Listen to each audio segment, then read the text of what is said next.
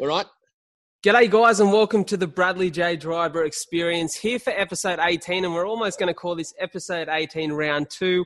We had a few technical errors with connections and whatnot in that first take. So we're coming back. But today I'm excited because we've got a guest who I've known for the last two years from growing up and being around here in Wollongong. Um, this guy is unbelievably talented one quarter of the Four Kinsmen. They toured 27 states in the US. They had their own show on the Vegas Strip. He's been on Hey Hey It's Saturday, the likes of the Bert Newton Show, and now loves to get on Facebook and have a little bit of fun with all the friends and the followers that he has on there. He's just an entertainer through and through. Everything from opera, humor to classical music. Absolutely love what this guy does and the entertainment that he brings to everyone around the Wollongong and Australia region and the greater world. Um, Mr. Scott Radburn, how are you, mate? G'day, Brad. How are you? Gee, that was a great introduction. Mate, I've had, I've had practice after that first round. I feel like meeting this guy. Anyway, but anyway, look. Oh, look. This is um. I'm not being. Uh, I, I, I should be more polite. I'll uh, there's no one here except for my beautiful wife that's uh, working from home at the moment because of the current uh, virus. Uh, she's two meters away, so that's being uh, uh, politically correct. So I'll take my coronavirus mask off. Oh, there you go. Oh! Hey, there he is. Mate. Scared the life out of you. Mate, no, I tell you what, what a good looking bloke. Jesus. Oh, Jesus. oh yeah, look we'll have that. everyone hey, tuning into this one. God. hey, look, I a good looking bloke. Have a look at this. The wind was so strong the other day that it blew all the hair off the top of my head. Too good. Hey, yeah. if, you, if, you're, if you're listening to this or watching this, I've got a lot of respect for this guy. We sort of we touched on it in that first take before we had those audio errors, but you know, for me now, I've, I've known Scotty for two years. You know, when you live in Wollongong, you know, there's only three or 400,000 people here, but you feel like you know every one of them. Um, we met at, at North Beach Kiosk, you know, and we both enjoy a coffee on the water. And just over the last couple of years, just got chatting and got to know each other a little better. And one thing that always, I guess I was always marveled by was this guy is just an entertainer through and through. The, you know, the conversations are always exciting and a great laugh there's always a genuine connection there, and, and you're a really good bloke, bloke to talk to, mate. And for me, a lot of respect your way because you know I made an announcement last week that I was pursuing this industry full time now in, in entertainment, and Scott reached out with a really supportive message, but also. I guess a story that in some ways is quite similar. Um, a background in real estate and, and property yourself, and then you took the plunge to do what's become an amazing career and I guess a really, really cool life story. So I appreciate you coming on, mate. How are you? Oh, really good. Thanks, Brad. And that's exactly it. When I did reach out to you, because um, when I look at you, you're you're a young bloke in your early twenties, and I'm a a young bloke, sixty. and um, the thing is that being an entertainer, you and I, uh, I, I look at your career, and I've watched it and I've studied it and I appreciate it and honor it because you're a guy that you go out there and forget about the money side of it. So long as you're earning a quid and you're you're surviving and having a, a, a, pretty good lifestyle you go out there and the whole thing is it's making people happy. Now when when with you in real estate and you know all about this that one of the, the, the greatest things is that when you have a couple it, in particular, well, it could be a single person, but if you have a couple and one of the biggest things that they buy in their lives is a house. Yeah. And uh, the day that they've signed the contracts and they finally move in, you can appreciate this because it's like entertainment. You love the feeling of watching them the smiles on their face and the joy that they have and the excitement. Most definitely. Now, that's it. And now that you've moved into this, and that's why I reached out to you last week, because I think that you're a guy that you're like me. As an entertainer, we're very creative and we keep moving to satisfy our creative side. And Um, I feel now, well, I, I, I, worked in real estate too many, many years ago, but it's not something that I wanted to do. I always had from a young boy, uh, from four years old, I knew that I wanted to be an entertainer.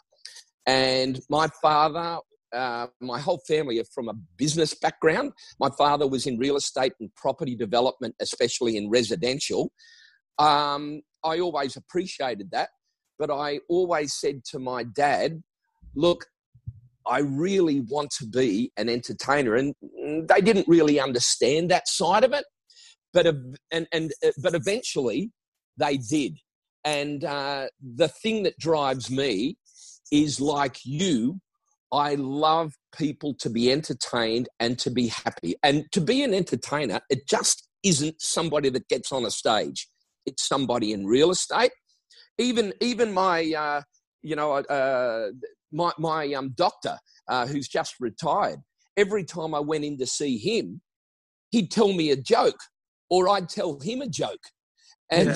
and, and, and that's the thing, you know, the, he's, he, he's a, a medical practitioner but it's all about i love people being happy and entertained and uh, that's why i reached out to you because you and i are very similar i appreciate that a lot and you know for me i guess Uh, it's funny what you said there because you felt that real estate wasn't something you wanted to do for the rest of your life. And you know i've been saying it my whole life that and it sounds it sounds super i guess i always say it sounds airy fairy or dreamy but it's it's true. I mate i want to change the world. Like i think there's an opportunity with the power of the voice and the platform that could be created to positively impact people from here to you know the other side of the planet. So for me real estate wasn't going to be that vehicle, but it was an amazing platform for three and a half years that allowed me to build a bit of an audience and also build some respect as a young guy within the business world. So I feel privileged because I'm now in a situation where I'm sitting down with, the likes of yourself who's had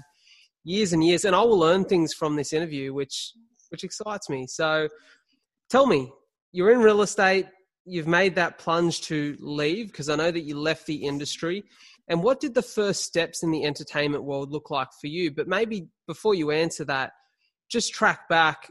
You said your family was very business orientated. Were any of your family musically talented, or was were you the first? Um, on a professional level, I'm the only one. Um, I did have a brother that liked to dabble in it. Um, he liked to sing and, and do things. I had a sister that was extremely good in ballet. Okay. Um, yeah, but on a professional basis, I was the only one that wanted to take it to the next level and take the risk. And you understand what, what I'm saying there, the risk. Um, because it, it, I was working in real estate. I, you're going to laugh at this, but my dad wanted me to work for him, but I went and worked for his opposition. And my dad said, I said, what do you work? Dad said, what you've applied for a job with the opposition, and then when I went and applied for the job uh, with the opposition, Jack Albert, Jack Albert Real Estate in Wollongong, um, the, the, the owner of the company said, Scotty, um, what are you applying for the job here as the uh, junior trainee uh, property manager and uh, and working in sales? And I said, Jack, the reason why he said why don't you work for your dad? And I said, no, that's too easy. I said that um, that's an insurance policy. If I work for you, if I don't work well, you'll sack me. Yeah, and I, I like said, I, I, I want to be right on the edge. I want to know that if I don't pull my socks up, you're going to sack me. So, so anyway, I worked for him, but about three years into that, uh, at the Wollongong University, they had the inaugural uh, performing arts course at the university, and they were asking for applications to come in and audition. And I looked at it in the Illawarra Mercury and I thought, oh my goodness, that is exactly me. I've got to do it. So I gave up a brilliant job. The money was quite good for a young man. I had a company car I had all this education where I went and learnt uh, I did the uh, the real estate certificate through Jack Albert, and then I went and saw Jack Albert, and I told him, I said, "Here's my resignation," and he said, "What?" I said, "Here's my resignation," and he said, "I thought you loved it here. What what are you going to leave here for when you've got such a a great career in real estate?" And I said, "I'm going to be." An entertainer. I want to work in theatre musicals. I want to be an actor. I just want to make people happy. And he said, That's such a big question mark. He said, What a gamble. He said, No, I'm not going to accept your resignation. He said, Go away for a week and think about it. So I did. I came in the following week and I said, You know what, Jack? The money is great. You look after me like a father, and you are my father's opposition. So you are the surrogate father. But I said, Jack, I've whether I I'm successful or I fall in the gutter. It doesn't matter. The satisfaction and the gratification for me as Scott Radburn is to feel my dream and to do what my heart says. And I've got to do this. Definitely. Yeah, and, and, and, yeah, and like, like what we were saying before uh, during the technical glitch that we had, is that you can't live your life not knowing. You've got to do what you have to do. 100%. I think, you know, life, it's, it's funny, isn't it, Scott? Because the first thing that everyone said to me when I said I was going to leave real estate was, how are you going to make money? Like, that's the first. And I understand that because, you know, the foundation of life is to have finance and, and support to be able to, to be able to live your life, to be able to eat, to be able to pay your bills, but there's so much more to it. And I found myself falling into that trap of waking up, going and having a coffee, going to the office, doing the same thing every day. And I felt like I wasn't living. I felt like I was just in routine. And yep. it took me six months to to realize that it wasn't just, I guess, a, a momentary feeling I had, but rather an urge to get back on track with what I felt my purpose was, and that was just to change the world through my voice and through my story. And you know, this morning waking up and knowing that I was going to get behind this mic and shoot an episode with you, I'm excited. You know what I mean? And, yeah, and that yeah, passion yeah. that you feel, that's what fuels the fire. And I love feeling like that fire is fueled again and ready to charge and open to any possibility or opportunity that comes my way. So it's an absolute blessing, I think, to not many people do, but to take your own path and lead the life in the direction that you want is yeah, that's that's truly what it's about, really. Well, the, you're, you're you're a young man, and as I've said to you before, I've I've for the last couple of years I've been following the path that you're taking, and even me at my age, I'm learning from you, and that's the exciting thing. Is okay, the whole world is going through this terrible challenge of getting through the coronavirus syndrome. Yeah. Now, I, I, my thing to say to everyone is that if while you're at home, think out of the square and challenge yourself and try to do things that you would never feel that you wanted to do. Get out there. I, my family recently, and uh, I, um, I've got a 73 year old sister. She's a, a, wonderful lady. She's very outgoing. She knows most of Wollongong. Um, she's got a wonderful personality. But even my sister, we had a family get together. We've done it twice now where it's like the Brady Bunch. Uh, you know, I don't know if you remember Brady Bunch. You're too yeah, young yeah. for that, but remember they they started the the the episode off with all the squares yeah, with everybody squares, looking like that. Well, we had an online uh, meeting the other day on Messenger. Yeah. And it was fantastic. But even my sister at 73, she said, How do you do that?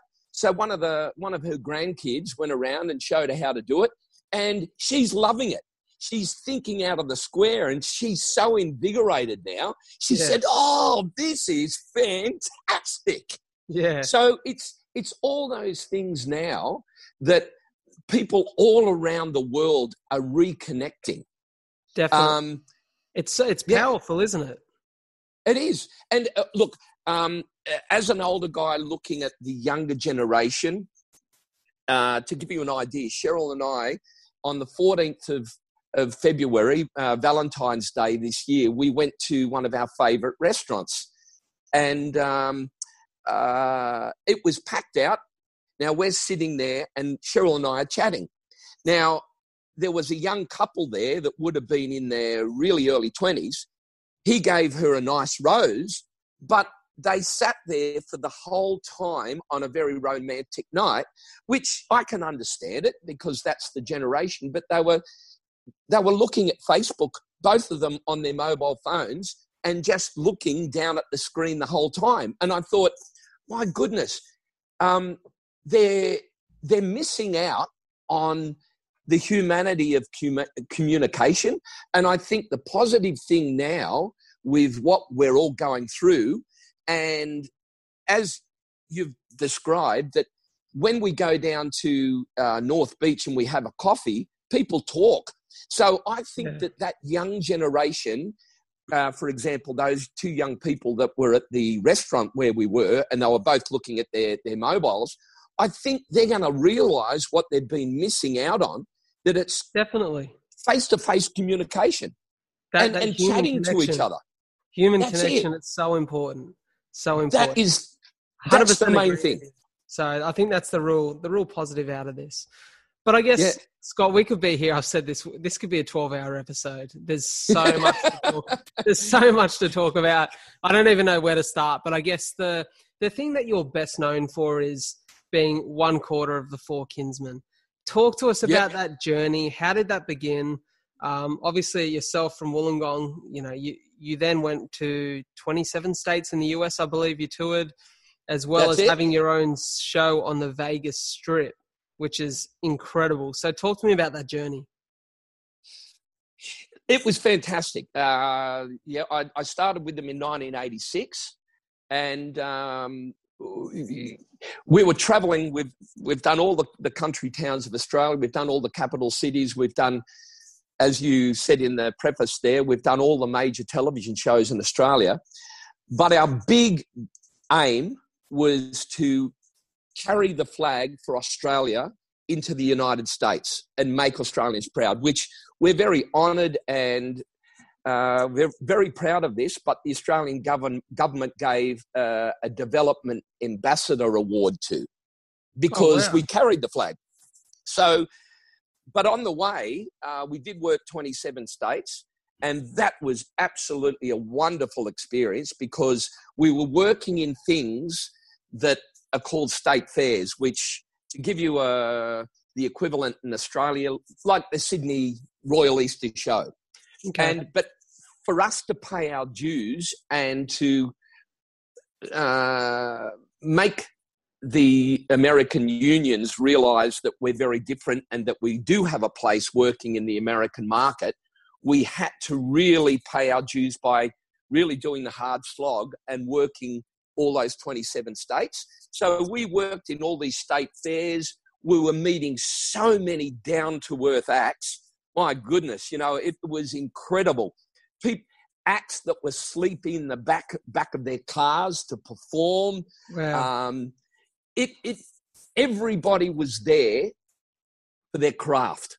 You know, you, nobody really worried about the material side of what somebody had. It was all about let's sit down at the end of the, the day and have a beer and talk about our craft. And we, we swapped ideas with each other. Anyway, that was a wonderful life building experience. And we met many friends, and we've still got them today. But our whole pinnacle of what we wanted to do, we wanted to achieve to get our own show in Las Vegas, which it took us a long slog to get there. But eventually, we knocked on a few, many, many doors. Our manager was uh, prolific in uh, getting us there. Cost us a lot of money between the four of us. Um, but eventually, we were so proud that we got out there and the announcement came out. Ladies and gentlemen, direct from Australia, the four kinsmen. And we had goosebumps because we were not doing it for us, but we were thinking, it's for everybody back at home. And I remember, I remember the the night that the day that we opened on the Las Vegas Strip. Uh, the casino has been knocked down now, and the new casino that's there is called the Mandalay Bay, and that's yeah, okay. the one that was yeah. Um, that was that. That's the one that was very controversial, uh, where they had that mass uh, shooting there not long ago. Yes. Okay. Um, yeah, but anyway, uh, uh, yeah, we were in the casino before that, and we took over from uh, the world champion magician Lance Burton because he invited us in to take over from him because he went to the Monte Carlo. But when we started, when we arrived, myself, Robert Pearson from the Four Kinsmen, on the actual strip, we took out two chairs, we placed them in the middle of the, the, the road median strip, there was cars and traffic going all over the place. We bought out a bottle of wine each. We sat down in our chairs and we just looked at the huge 17 story sign of the four kinsmen from Australia with our pictures on it. And we just Amazing. looked at it and thought, wow, look at that. We've, we've that, made it in. That's a moment for you that you'll never forget, right? That's, I guess it's one of those moments, and we all have them where you feel like, okay, all this hard work, it's it's paying yeah. off. Yeah, that, that's it. And we were so proud. I couldn't wait for my mum and my sister to come there. And that's another story. That was just wonderful when I picked them up from the airport and I purposely drove past our casino with the great big sign with our photos on it and I didn't tell them. And my mum, as we went past, she's looking at the sign and she's going, oh, oh, oh, oh, oh, that's you, that's you. And I said, yeah, yeah, yeah. But, but, but to pull us right down to earth, the, the opening night, um, where, where the, the, opening day that we, we turned up at uh, in Las Vegas, and Robert and I sat in the medium strip and had the bottle of wine looking at the sign. That night we went out and celebrated. We went out to one of the top nightclubs in Las Vegas. And we, Robert and I, we got a taxi and we're driving along. And when we pulled up the taxi rank at the, at the casino where the nightclub was, there was about 25 taxis. And on the back, there was promotional photos. And it was us. It was our heads on the back of the taxi saying the four kinsmen from Australia. And this is where it brought us right down to earth. And Robert's going, Hey, mate. And he's saying this to the taxi driver. He's going, Mate, mate, look at that. All those taxis. The picture on the back, that's us. We just arrived here in Australia from Australia, and we're very proud that we're going to be working at the Hacienda Casino. What do you reckon? And the guy goes, Well, Mac, you're telling a guy that doesn't give a shit. and there it goes. It comes crashing straight back down. straight down. Oh, that's great. That's amazing. And and what's that like? I guess you know because I've seen I've seen a lot of the videos, and obviously, you know, this is before my time. So I was born in '96, and you know, my my upbringing of music has been different. And but I've got I've gone back in the last week, especially, and I've been watching some of the stuff, and mate, it's just for for me like you, you're such a variety. That that group was such a variety group, and your ability to entertain in so many ways. Was there any structure as such to the style of music you played at those shows, or was it a bit of everything? Look, we've discussed this before, and that question has come up quite often. And the four of us guys feel extremely blessed because God, God whoever he may be, uh, whether he's Christian or Islam or whoever it may be, um, God gave the formula to the four of us. Yeah. And we've tried to sit down and think, uh, how can this be? The four of us are very different in everything we do in age, our likes, the things that we like to do as far as entertainment. But when the four of us got together, it was magic. We bounced things off. We'd sit with each other. Daryl Somers would ring up and say, for Hey, hey, it's Saturday. Uh, the four of us lived on the Gold Coast at one stage, working in a, a, show up there called Hollywood Legends at the casino for two years. Yep. And every six weeks, Daryl Somers would ring up and say, "Look, we've got a um, we've got a, a themed show on this date. Can you guys come up with a five minute song and humorous segment?" So yeah. we'd we'd brainstorm. We'd we'd we'd sit there for you know sometimes the ideas would come out straight away, but sometimes from nine till five uh, for a week, we'd have no ideas. But we'd sit there. I've got to tell you one thing is that one, when we were brainstorming one of the shows for Hey Hey It's Saturday, and Graham Wilson, who was he, who lives in Wollongong, um, he was living in an apartment on the 37th floor in Surfers Paradise, and we're brainstorming um, one of the segments we were doing on Hey Hey It's Saturday, and we we we had a a brain meltdown. We couldn't come up with any ideas. So one of the guys, somebody gave him a superhuman slingshot that you needed three people to, to man. So um, if you don't know what a slingshot is, it's rubber. So you've got one person here, you've got one person there, and they're holding the rubber, and then you pull this great big elastic slingshot back, and then you've got a projectile. And Graham lived right on the beach at Surfers Paradise, and there's all these surfy guys out there on their boards sitting there waiting for waves. So we went and bought some balloons and we filled them with milk and then we tied them off and then we we pulled the slingshot back and we'd fire it off and it'd go out about 200 meters and it'd go bang into the water next to the guys and they're, they're looking around and this big big um, thing of milk would just disperse right next to them and all these guys are looking around saying what the hell's that? What's actually happening yeah Amazing. it, it's you can you can see that for you guys. There's obviously so much personality there, and that's probably where a lot of those ideas come from, right? Just the ability yeah. to have fun, have a laugh, and almost sometimes I think because it's I think the hardest thing for a lot of people to do is you are, you know, I I, I watched there's a performance and I can't I can't figure out how to I can't figure out the song name. I'll, I'll butcher this completely. It's so I think it's Italian and it's like an opera style act. It's very famous. I've heard heaps of people sing it, and you guys sung it oh, on the um, stage. Yeah, uh, uh, starts well, with an N. Uh, yeah, um, oh, th- that's uh, well, I always make a joke out of it. It's about a car, the Nissan Dortima. Yes, but it's it's Nissan Dortima. That, that's that. Um, um, Ma il mio mistero è chiuso in me, Il nome mio nessun soprano, no, Vincero.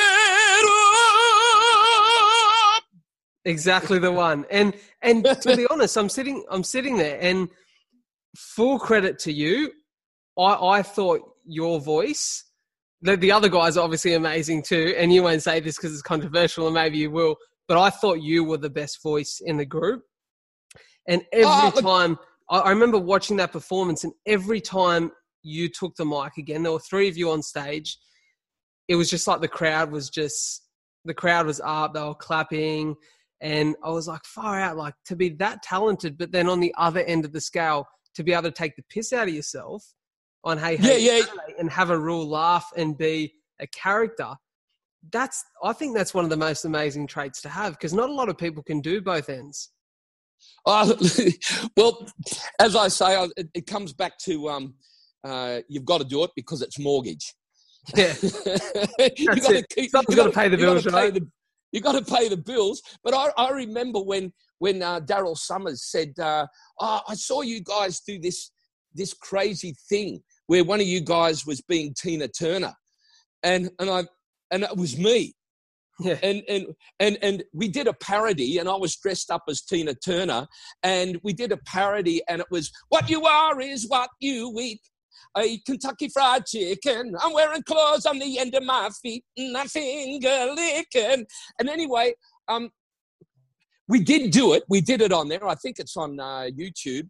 But I remember going to a shop in Wollongong um, that sold shoes and I and I thought I better buy some really nice red stiletto shoes for Hey Hey it's Saturday, and and I went in and I said to the salesperson, I said, "Oh, I'd like to buy some nice red high heel women's stilettos," and and the lady said, "Yeah, what size?" Uh, I had no idea, and and and and I said, "Oh." Roughly the size of my feet and she said, Oh, okay. She said, Oh, is it for your mum or your sister or your grandma? And I said, Yeah, sort of. We're all It's actually related. for Tina Turner. yeah, it's for, I didn't tell her it was for me. So she brought the shoes out and I said, Can I just go down the back there? And I went down the back of the store and I, I tried them on. And I'm walk I'm walking around in these red high heel stilettos. and next minute, two Hell's Angels bikies walked in. And they took off their they took off their helmets and they're looking at me and they're going, Oh man, I've seen everything now, mate. What are you wearing bloody women's shoes for? Do you explain But that one, right? yeah, but anyway, Amazing. Yeah. And because I watched it, I watched a performance this morning where you were on Hey Hey It's Saturday, and obviously, you know, I, I would like to think that even the younger audience listening and watching this know what that show is. It was Australian TV royalty. Everyone loved that show, and it's it's crazy for me because I think this day and age, there's nothing really like that, is there? That sort of iconic Aussie show that families, couples, singles all sat down to watch. Oh, look, um, for the younger generation, you can go on YouTube. There's Hey Hey, it's Saturday TV, and you can get uh, you you can get episodes of it or or little little portions of it, and you can get a feel for it. And uh, there isn't anything like that. Um, today, it's all the reality shows, which are all so contrived, and people don't Yeah. realise, but they're they're they're scripted. Yeah. Um, with Hey Hey it's Saturday, it was a very loose show, which was which, which was basically ad libbed. So you never know, or never knew what you were going to get that night. It was just the that's the perfect- exciting thing about it. yeah, it was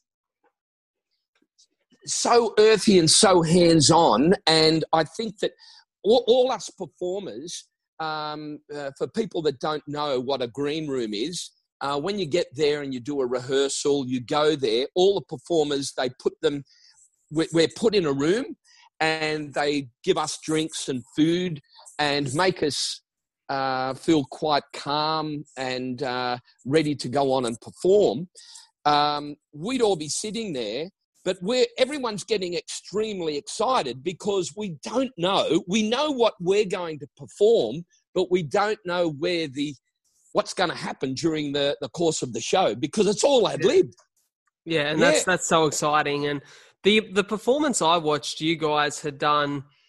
It was like a, it, it was humorous, and it was the four of you. One of the one of the guys was on the guitar, and the other three of you was you were all singing. But there was like this beautiful mix of old Aussie TV commercials, um, like just Aussie culture, and this real mix of stuff that went for about it was about five or seven minutes worth and just so creative. And I sat there and I had the best laugh this morning, and because I I can still remember like my old man showing me some of those commercials and some of those things, or my mum showing me that stuff, and being able to reflect back on it and still have a great laugh. And it's Yeah. it just for me, it, I was thinking the life that you guys have lived, how exciting! Like so many amazing experiences. Oh, yeah. Look, Brad. Um, we've we we when we lived on the, the Gold Coast, I couldn't believe it. Um, we we we got we got invited by. Um, I'm name dropping here, but I want to do that because um, the entertainment industry for me has given me the great honor and opportunity to meet people that I never thought that I would meet. And we got invited by John Farnham to come down to Oh, a wow. barbecue by the pool. And then, then next minute, Billy Connolly, you know, the comedian, Oh Billy Connolly yes, comes in. and he joins us for the, for, for the barbecue. You know, it was fantastic. That's amazing. But anyway, and, and, and I remember that um, uh, when we were on Hey Hey at Saturday, and these are the great things that gives me goosebumps thinking about. That remember that great legendary uh, singer Tom Jones. Yep. Oh, yep. Tom Jones. He was on there, and and we were on there, and uh, also John Farnham, and uh, Daryl Somers ad libbed and said, "You two guys know this song called My Yiddish Mama," and they went, and Tom Jones, "Yeah, I know that. What about you, Johnny?" And uh, uh, Johnny Farnham goes, "Yeah, I know, I know that. Yeah, I know that song." And he, and and Daryl Somers put it on them. Can you do a duet together? And do it, do it now, live on TV. And they looked at each other, and John Farnham was shaking in his boots, and he admitted that. And next minute, Tom Tom Jones gets out there and starts singing, "My Yiddish mama, I miss her more than ever now." My Yiddish mama, I want to kiss her wrinkled brow. And then John Farnham came in with his little, t- with his big high voice. Oh, it was, it's those moments. And when I get to meet these people, that that is more than money can buy. And that's 100%. why I, said it's life experience. And, and, that's it. And Brad, what I love is the fact that you're bringing these mem- memories back by asking the questions. Because I'm, I'm through you right now. I'm reliving that, and I'm getting the goosebumps again. Well, that's the thing, right? I think for me, you know, for me in my position, you know, I look at some of the people who are the the guys that I aspire to, the guys and the, and the girls that I aspire to sit aside and, and podcast with that have their own podcast and their own platform, and it's storytelling, isn't it? And you know, you know, you know yourself when you bump into someone who's had, you know, who's traveled a lot or had a wealth of experience in their lifetime. You love and really look forward to those conversations because we all love hearing those stories. And for a lot of people, unfortunately, the I guess the Monday to Friday grind and the nine to five life that they'll probably live for a long time because you know maybe they're content or maybe they're focused on other things that's their opportunity to live outside of their bubble through the yep, sharing yep. of stories. So that's why I love yep. this, and it's I'm always curious to hear to hear and a great segue off the back of what you just said with some of those amazing names and saying you got goosebumps, you know, thinking about that moment. Is there a moment or a person or a number of people for you looking back that you just have to pinch yourself and say, did that really happen? Did I really meet them? Um, this time last year, I um, I got a telephone call. I couldn't believe it, and they said, uh, "Look, Friday next week, um, we're not going to tell you who it is, but um, it's a private house party uh, for about twelve guests. They're having a dinner on the balcony of the, a house." Overlooking a beautiful swimming pool and a magnificent yacht that they own that's uh, just magnificent. And it's right on Sydney Harbour. And they wouldn't tell me what it was. And they said, You can't talk about it. There's going to be a lot of security. And I couldn't believe it. I, they, the, the agenda for me was that I had to sing two songs from the Phantom of the Opera and I had to put on a mask and dress as the Phantom while I were having dinner on the balcony overlooking the gorgeous Sydney Harbour. I had to come out of the shadows from the wharf. It looked like I was coming out of the water and walk up, and they had production. They had lights behind me, so it silhouetted me. And then eventually I arrived right next to them. I'm singing uh, the music of the night. I'm going, you have come here to this place of no return. Anyway, I'm, I'm singing this stuff, and then I walk right up to them, and then the lights go onto my face, and then I realized who it was. It was 12 people, and it was Prime Minister Scott Morrison. Oh wow. And yeah, and and the thing is, what you asked me is there some I couldn't believe it. He pulled pulled out his mobile phone and started videoing me two meters in front of me. And yeah. I'm singing and I'm going, wow, this is unbelievable. That's incredible. Yeah. Isn't, isn't that cool? Like, especially for you two years ago. So this is, you know, outside of the, the huge exposure in the US. And something I wanted to touch on as well is, you know, a lot, a lot of people stop. They have their moment and they stop. You just haven't stopped. I remember bumping into you might have been about a year ago now, and I know you'd been over maybe in Singapore performing in in some sort of musical. Um, is that right? Um, yeah, um, I have worked in Singapore. I, I, I did uh, in in February last year, but um, I worked in South Korea uh, doing the musical for Andrew Lloyd Webber Cats, um, which is obviously an iconic. For, like that's an oh yeah musical in itself.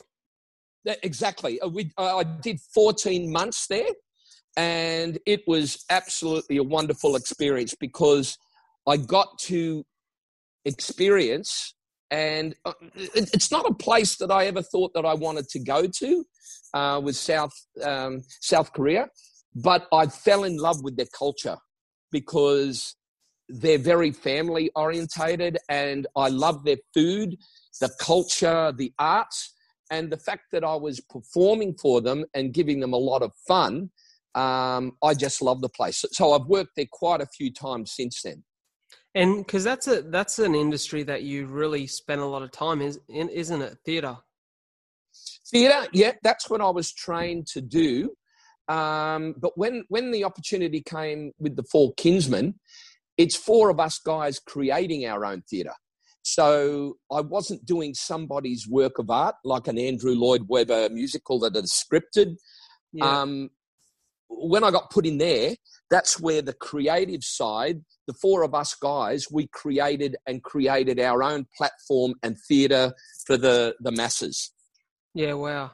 Is there for you, like looking back, is, is there an actual performance that you can't obviously there's the Scott Morrison performance two years ago, which would feel iconic and almost a shame that only a few a few people got to share that experience.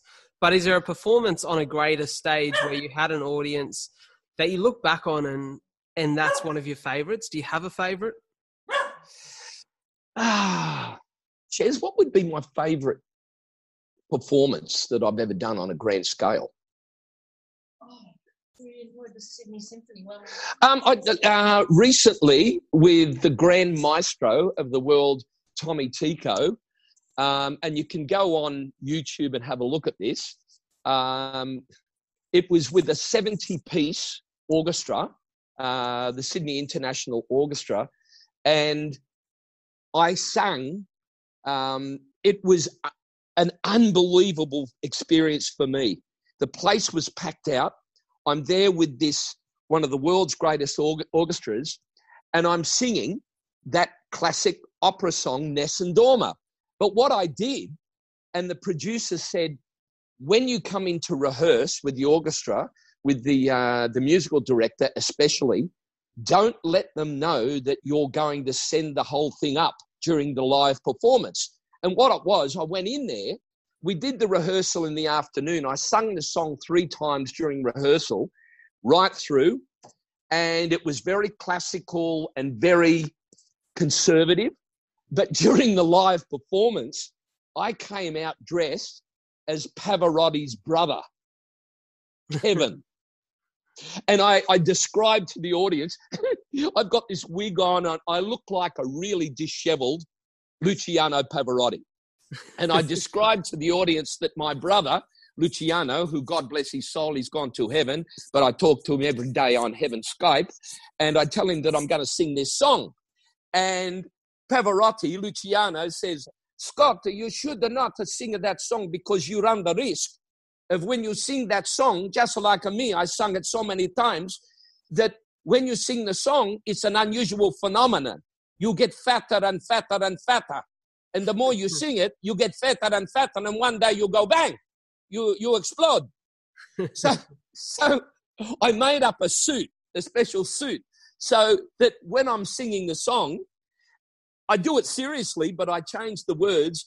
All of a sudden, I tell after I've told the audience that I run the risk of getting fatter as I sing the song, I do.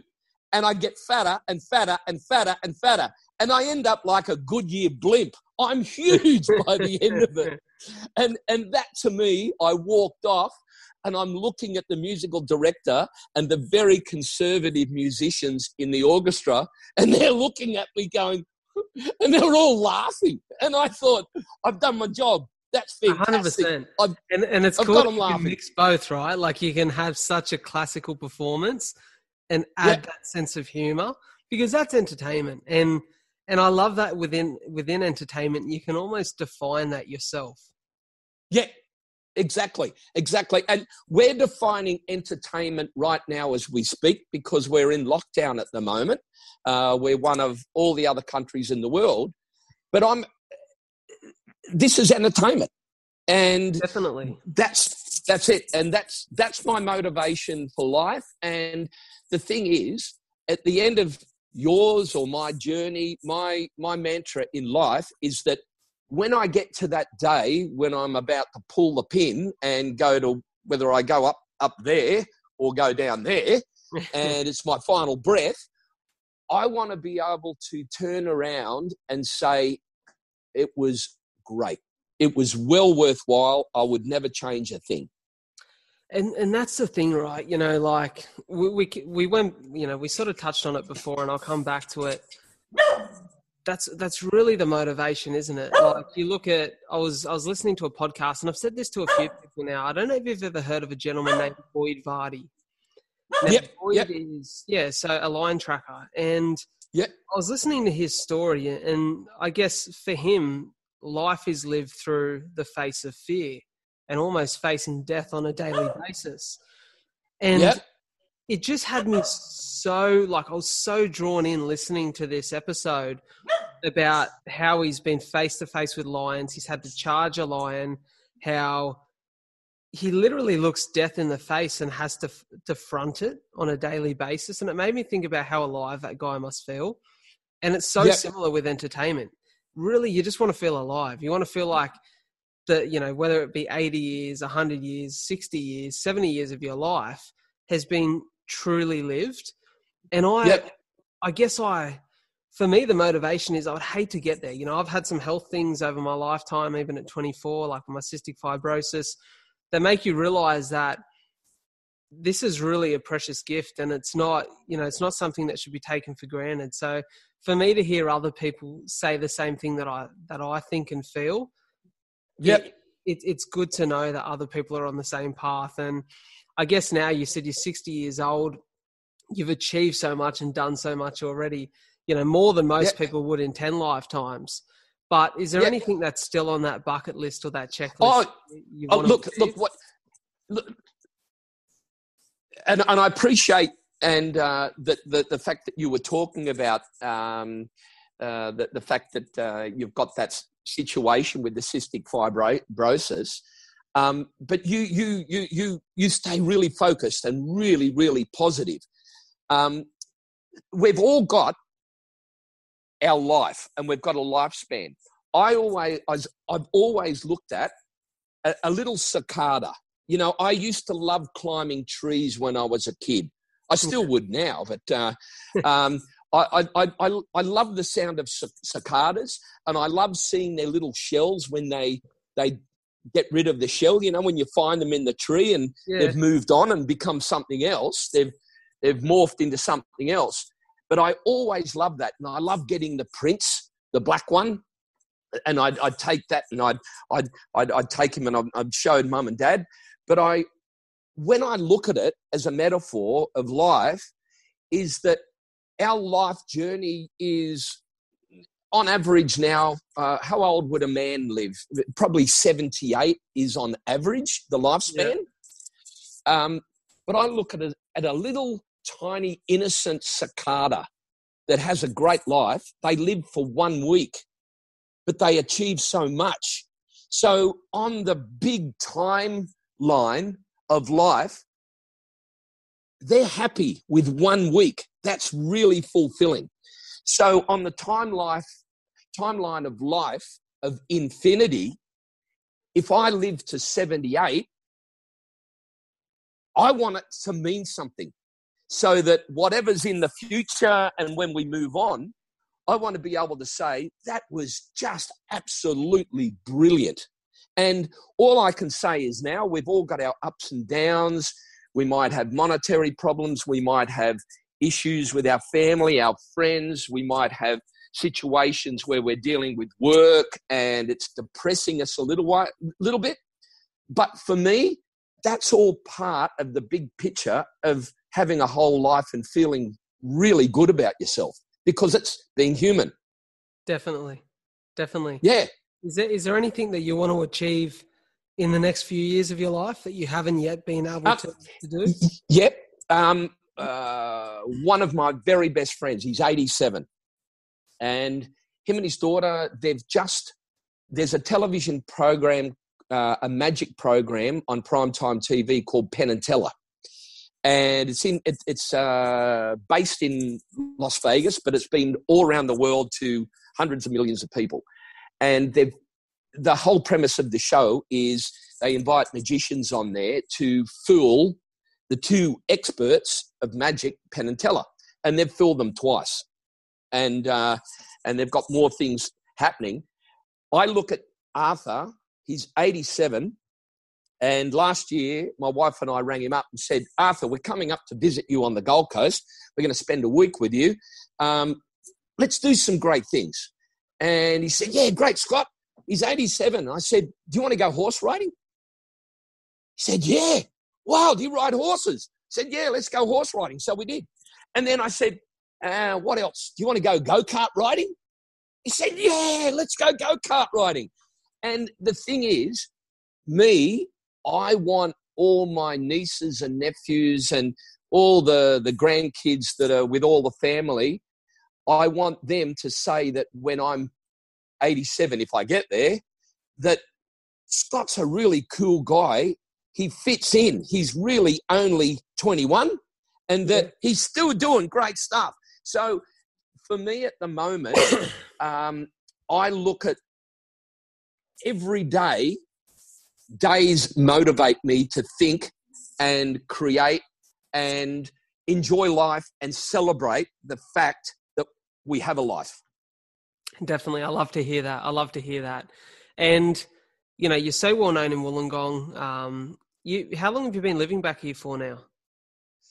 Uh, we've been living back here for how many years, Shez? Oh, 20 years. 20 years. You've obviously had some amazing cultural experiences. You've been around the world, you've performed and, and lived in so many places. I've, I've got two, I guess, two aspects to this question.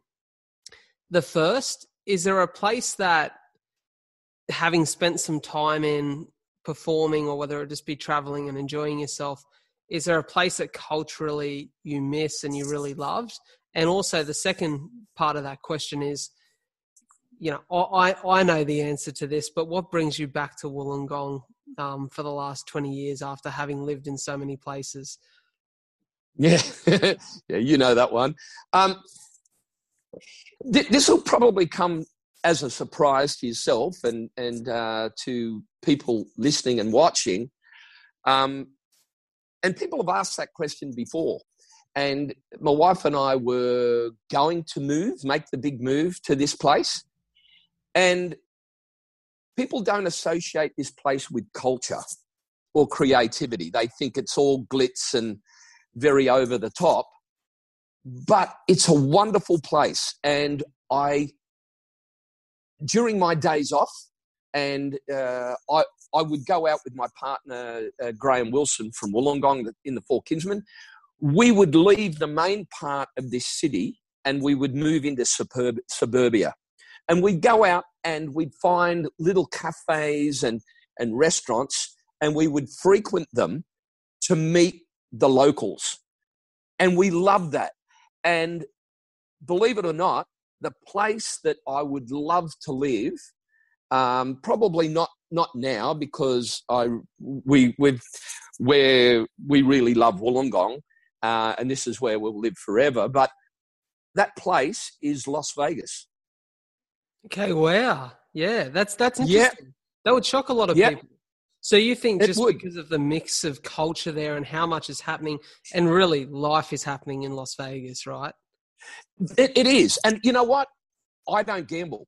I never put, I don't gamble at all. I, I probably buy a lotto ticket once in a while, when- especially when it's $80 million up for grabs. Uh, don't we all? Um, yeah, but no, uh, we worked in in casinos, um, uh, and the, the whole time we were working in Vegas, it was in a casino. But I, I didn't. Uh, uh, the only thing is, I, I ordered the system because after we finished our show, um, I, I realised uh, the benefit. After the show, we would go and stand around the poker machines, and I'd I'd, I'd put I'd put some money next to the poker machine, and, and the, the, the waitresses would come come around, and they saw you. They thought that you were playing the machines, and they go, "Sir, would you like a free cocktail?" So, so they, because they thought you were playing the machines, yeah. I, I ordered the system as much as I could, and they bring bring you around free drinks all night. But Amazing. no, um, I, I loved it, and I uh, the unemployment in Las Vegas is virtually nil. Every, everyone everyone's employed, but everyone loves it because they're there and they realise that uh, the majority of the people in Las Vegas are there to entertain the world.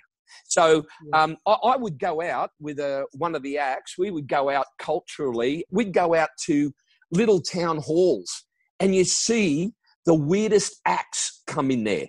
But these acts were so stim- uh, stimulating because they were bizarre. But you'd go away and go, that guy is spends eight hours a day practicing his craft for that. But you go away and go, that's Las Vegas. It's bizarre. And you can get your car um, serviced 24 hours a day. Everything's open 24 hours a day. Really? Even even Yeah. stuff like that. That's kind Yeah, of cool, yeah. isn't it? I guess life never stops there, and it's you know it's funny, and it it made me just think of it there. To be honest, listening to you say that, it made me think about. Well, firstly, you've come, you've come back to Wollongong, and it's we're so blessed here, aren't we?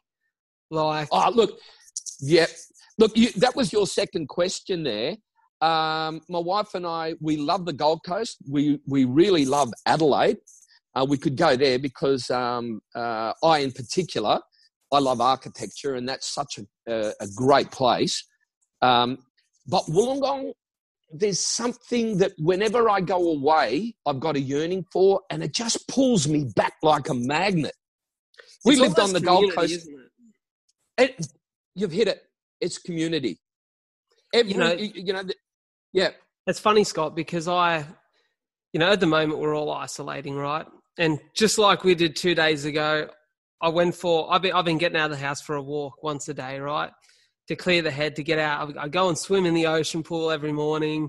I go out and, Yeah. and I walk for about two hours. And I cannot, and, and this is one of the things I love about it. It's not everyone's cup of tea, but I can't go for a 10 minute walk without bumping into someone I know. And Oh, no, that just so Yeah. well connected. We bumped into each other the other day, and the next minute I turned around and my nan and papa there yelling out to me. Like it's just such a beautiful community of people that seem to all somehow be interconnected. And Yeah, while yeah. some some people go, oh, I don't like that. You know, for me, it's it's always amazing to come back to. And I spent a year in a year in Melbourne, and Melbourne's a beautiful city. I probably didn't give it the time that I needed to because I worked so much when I was there, but I always wanted to just get back to Wollongong and I craved getting back home because the people here and, and the lifestyle that we have the opportunity to live, I only wish more people across the world understood how lucky we are here in Wollongong. Yep, you're, you're, that, you're exactly right. And uh, Cheryl and I, we, we thank our lucky stars all the time because, as you said, it is community. And we did have the opportunity, we did buy in Sydney to move up there. And we love Sydney, but we realized that it was getting so big. And when we did think about making the move there, we just really took a very strong and hard think of will we miss people? And we thought no, we've Wollongong is where we belong, and as you said, you can't go with ten minutes without when you go for a walk without meeting somebody you know. Yeah, And, everybody's got a nice thing to say. Yeah, that's the great thing. Exactly. Yeah. Hey, cast. I guess we're in 2020 now. Um, life has changed. You know, like I guess looking at the time that you come up in the entertainment industry, and the the access to audience was so much different. You had to be on TV, you had to be in the paper, or you somehow had to get press. And now all of a sudden, we all have that power in our back pocket um, through the use of, of phones and you know the ability to connect as we are now. If Good you point. were if you were coming up in the industry now in 2020, would you have done anything differently with the with the technology you have at hand? I don't know if you've looked into it much, but Um, that's a that, that's a good question because I've said this. I've, I've had a lot of uh, young people get in contact with me in the last few years, asking me for direction and some hints on what I think, uh, because they, they they're wanting to get into the entertainment industry. And the the only thing that I can say to the people getting into the entertainment industry is be true to yourself don't try to do it for the wrong reasons. The reasons for me, if you want to be in my industry, is to think of the public Yeah. and be really generous to them. And and this can apply to as we went to at the beginning of the interview in real estate, anything that's to do with the public. Um, just be true to yourself, be honest, and be generous as to what you give people. And at the end, it doesn't matter what publicity you do, whether it's in the paper, whether you're on television, or whether you're you're on social media. Um, people identify people that are honest, and the integrity of those people it comes across, and they want to follow you your journey. Yeah, definitely. That's- I 100% agree with that. That's that's the thing, isn't it? And I guess that's the power, but also the fault in the technology we have because it's so. You touched on it before.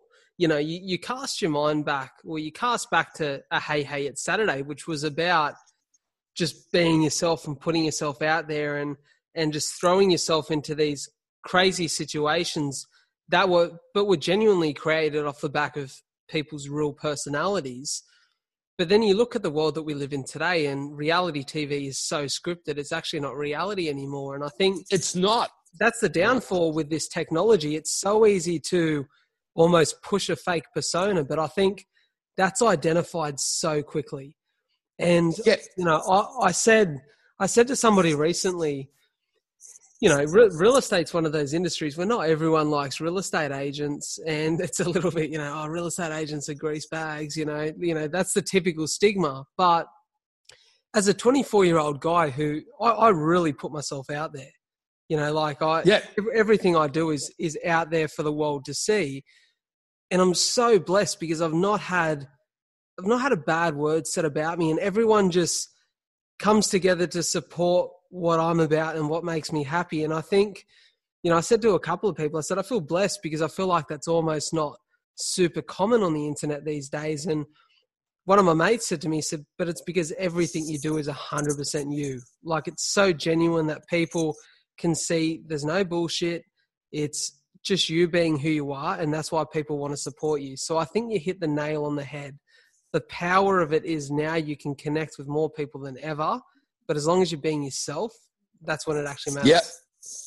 That that that that is the formula, and I've I've I've based my life on that because my father told me that when I was a youngster. He said, "Scott, be you, be honest and true," and he said, "If you live your life that way, people will follow you. They'll become a fan uh, in the sense that whatever career that you're in."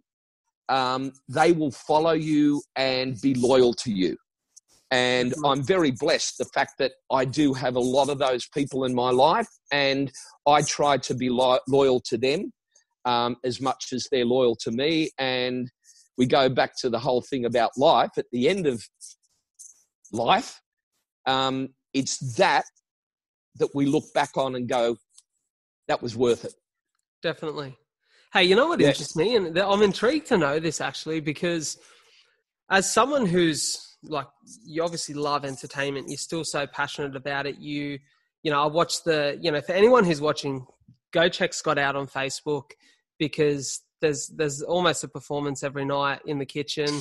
Um, you- you're, you're cooking something in some sort of outfit and with some sort of alter ego. But I guess it, it interests me. Are you a are you the type of guy to sit on the lounge at night and and tune into a show or tune into a movie, or do you find yourself more so still being creative even in your downtime?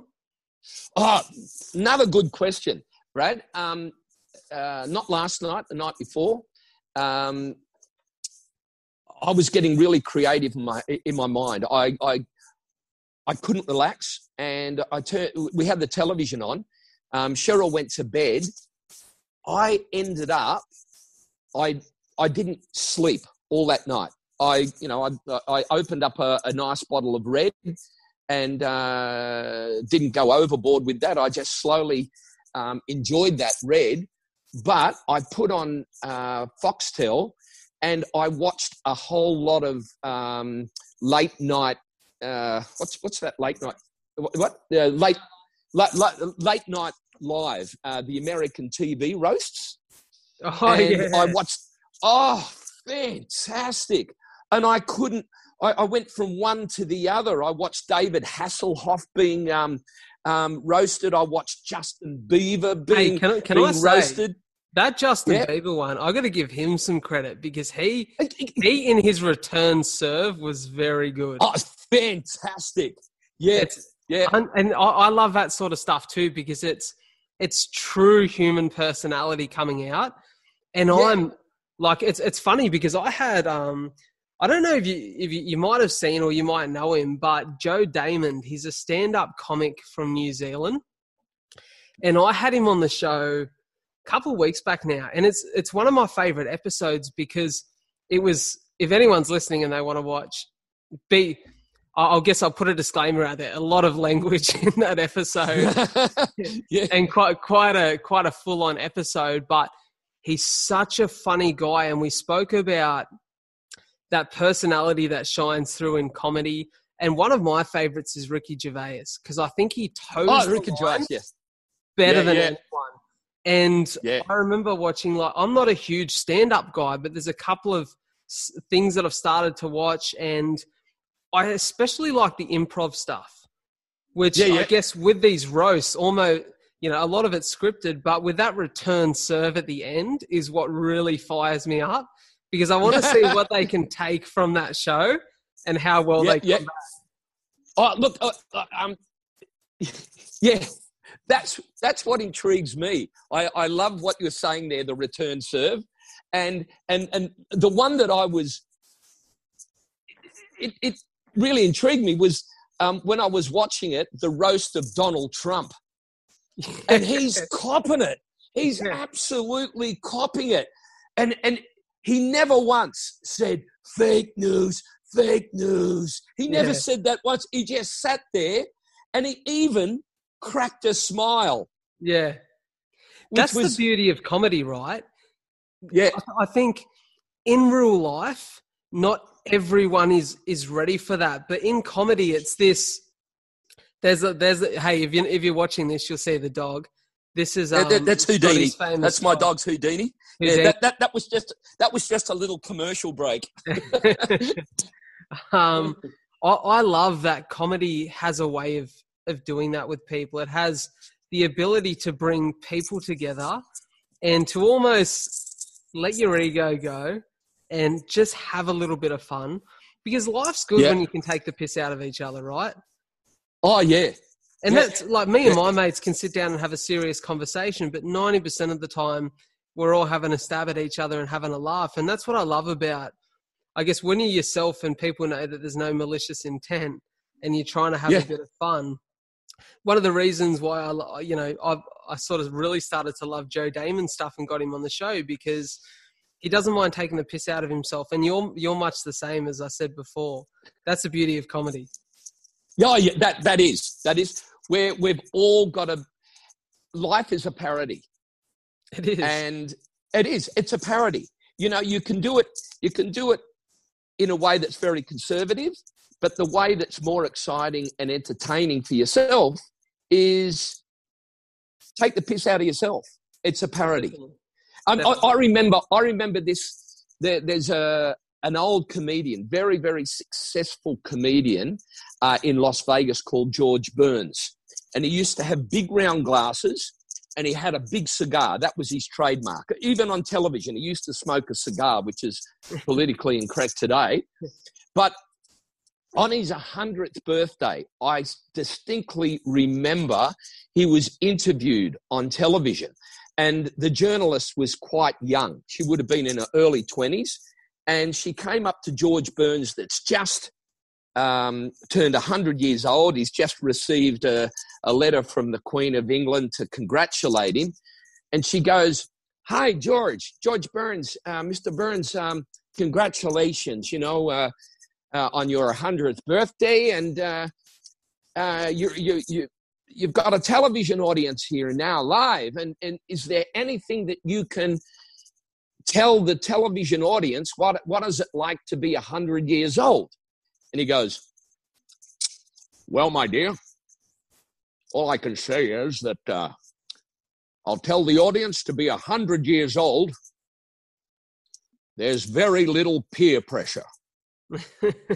and, and, and then he said, And you're looking at me, darling. You got to be in your early 20s. And he said, Congratulations, you've got a great job as a journalist. And he said, You're looking at a man of 100 years old and you're thinking, How does this 100 year old man make love at that age? And he said, I'm going to tell you and the audience that making love at 100 years old, it's like shooting pool with a piece of string. See, he's, do, he's doing always doing a parody of himself, even a hundred years old. And and yeah, I, I love that. Hey, I love that. And personality is so important in life. And you know, Scott, this has been an absolutely amazing chat. Like I said, we could go on for hours and hours, but I hope listening to this, you can see how much of an entertainer and how much of a good bloke that this guy is. I want to make sure that people can connect with you. So, are you, when it comes to social media, you're on Facebook, of course, Scott Radburn. Yep. Um, yep. Are you on Instagram?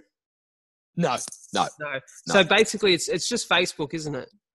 Just Facebook, and and if you get me after ten o'clock at night or after eleven o'clock at night, it's off your Facebook. Yeah. Okay. Very good. Hey, and also, you know, I had a lot of fun this morning going back on YouTube. There's plenty of old clips of, you know, these guys performing as the Four Kinsmen, but also Scott performing in his solo accent. There's a whole heap of stuff that you'd sit there and listen to and be marveled by, as, as well as stuff that you'd get um, a really good laugh out of. Scott, it's been my absolute pleasure to have you. Um, you know, from the bottom of my heart, mate. Yep. Like I said, you you ins- you inspire the hell out of me. You know, I remember watching one of my favorite TV moments. There's The Rock. He's in a show called Ballers. He's a player, um, sort of sport and financial agent. And he's driving in the car and he's talking about the story of his dad who sort of worked a mediocre job for many years in in the mill. And he talks about meeting his boss for the th- first time in 30 years who was financially super wealthy and has has got his life worked out. And he said sitting across from him you know his father sitting across from his boss and the boss said nothing and the boss really done nothing special. And he said coming out of that meeting my dad realized he was just like the rest of us he's just another human who just had, I yeah. guess, the motivation and the endeavor to go out and have a crack at life and make it what he wanted to. And that's one of the things that really inspires me about you. You're a guy from Wollongong who grew up in, you know, humble beginnings in Wollongong, which many of the people who listen to this show are. And you went out and you chased your dream and done what made life exciting. And if there's anything um, that I could hopefully inspire others to do is just go out and do what makes you happy and live a life that you're going to be proud of and look back on with great reflection. So I thank you so much for coming on and, and thank you for being yourself. And and and thank you for inspiring me, um, Brad. I I truly mean that. Um, I respect and honor and and I will follow you in whatever you do. And the message that I see that you give with your being so motivated and so positive, um, and that's why I'm really enjoying this interview, is that everybody follow yourself, be you, and at the end of the day, when a, the, the, the, the time comes, look back and say, that was just a hoot, a fantastic time. And, and I'll say this that to everybody and to you, Brad, um, in the words of the Italian singer Pavarotti, I love you very much. It goes, Te voglio bene sai, ma tanto tanto bene sai. I love you very much. I appreciate that so much. What a way to finish it off. And if you're listening to this and you've loved episode 18 or the 17 episodes prior, please subscribe to the podcast, give it a five star rating. And when you guys leave reviews, it hits me right in the feels because I love knowing that you're getting something out of the show. Um, tune in for episode 19 coming next week. Appreciate yous. Bye.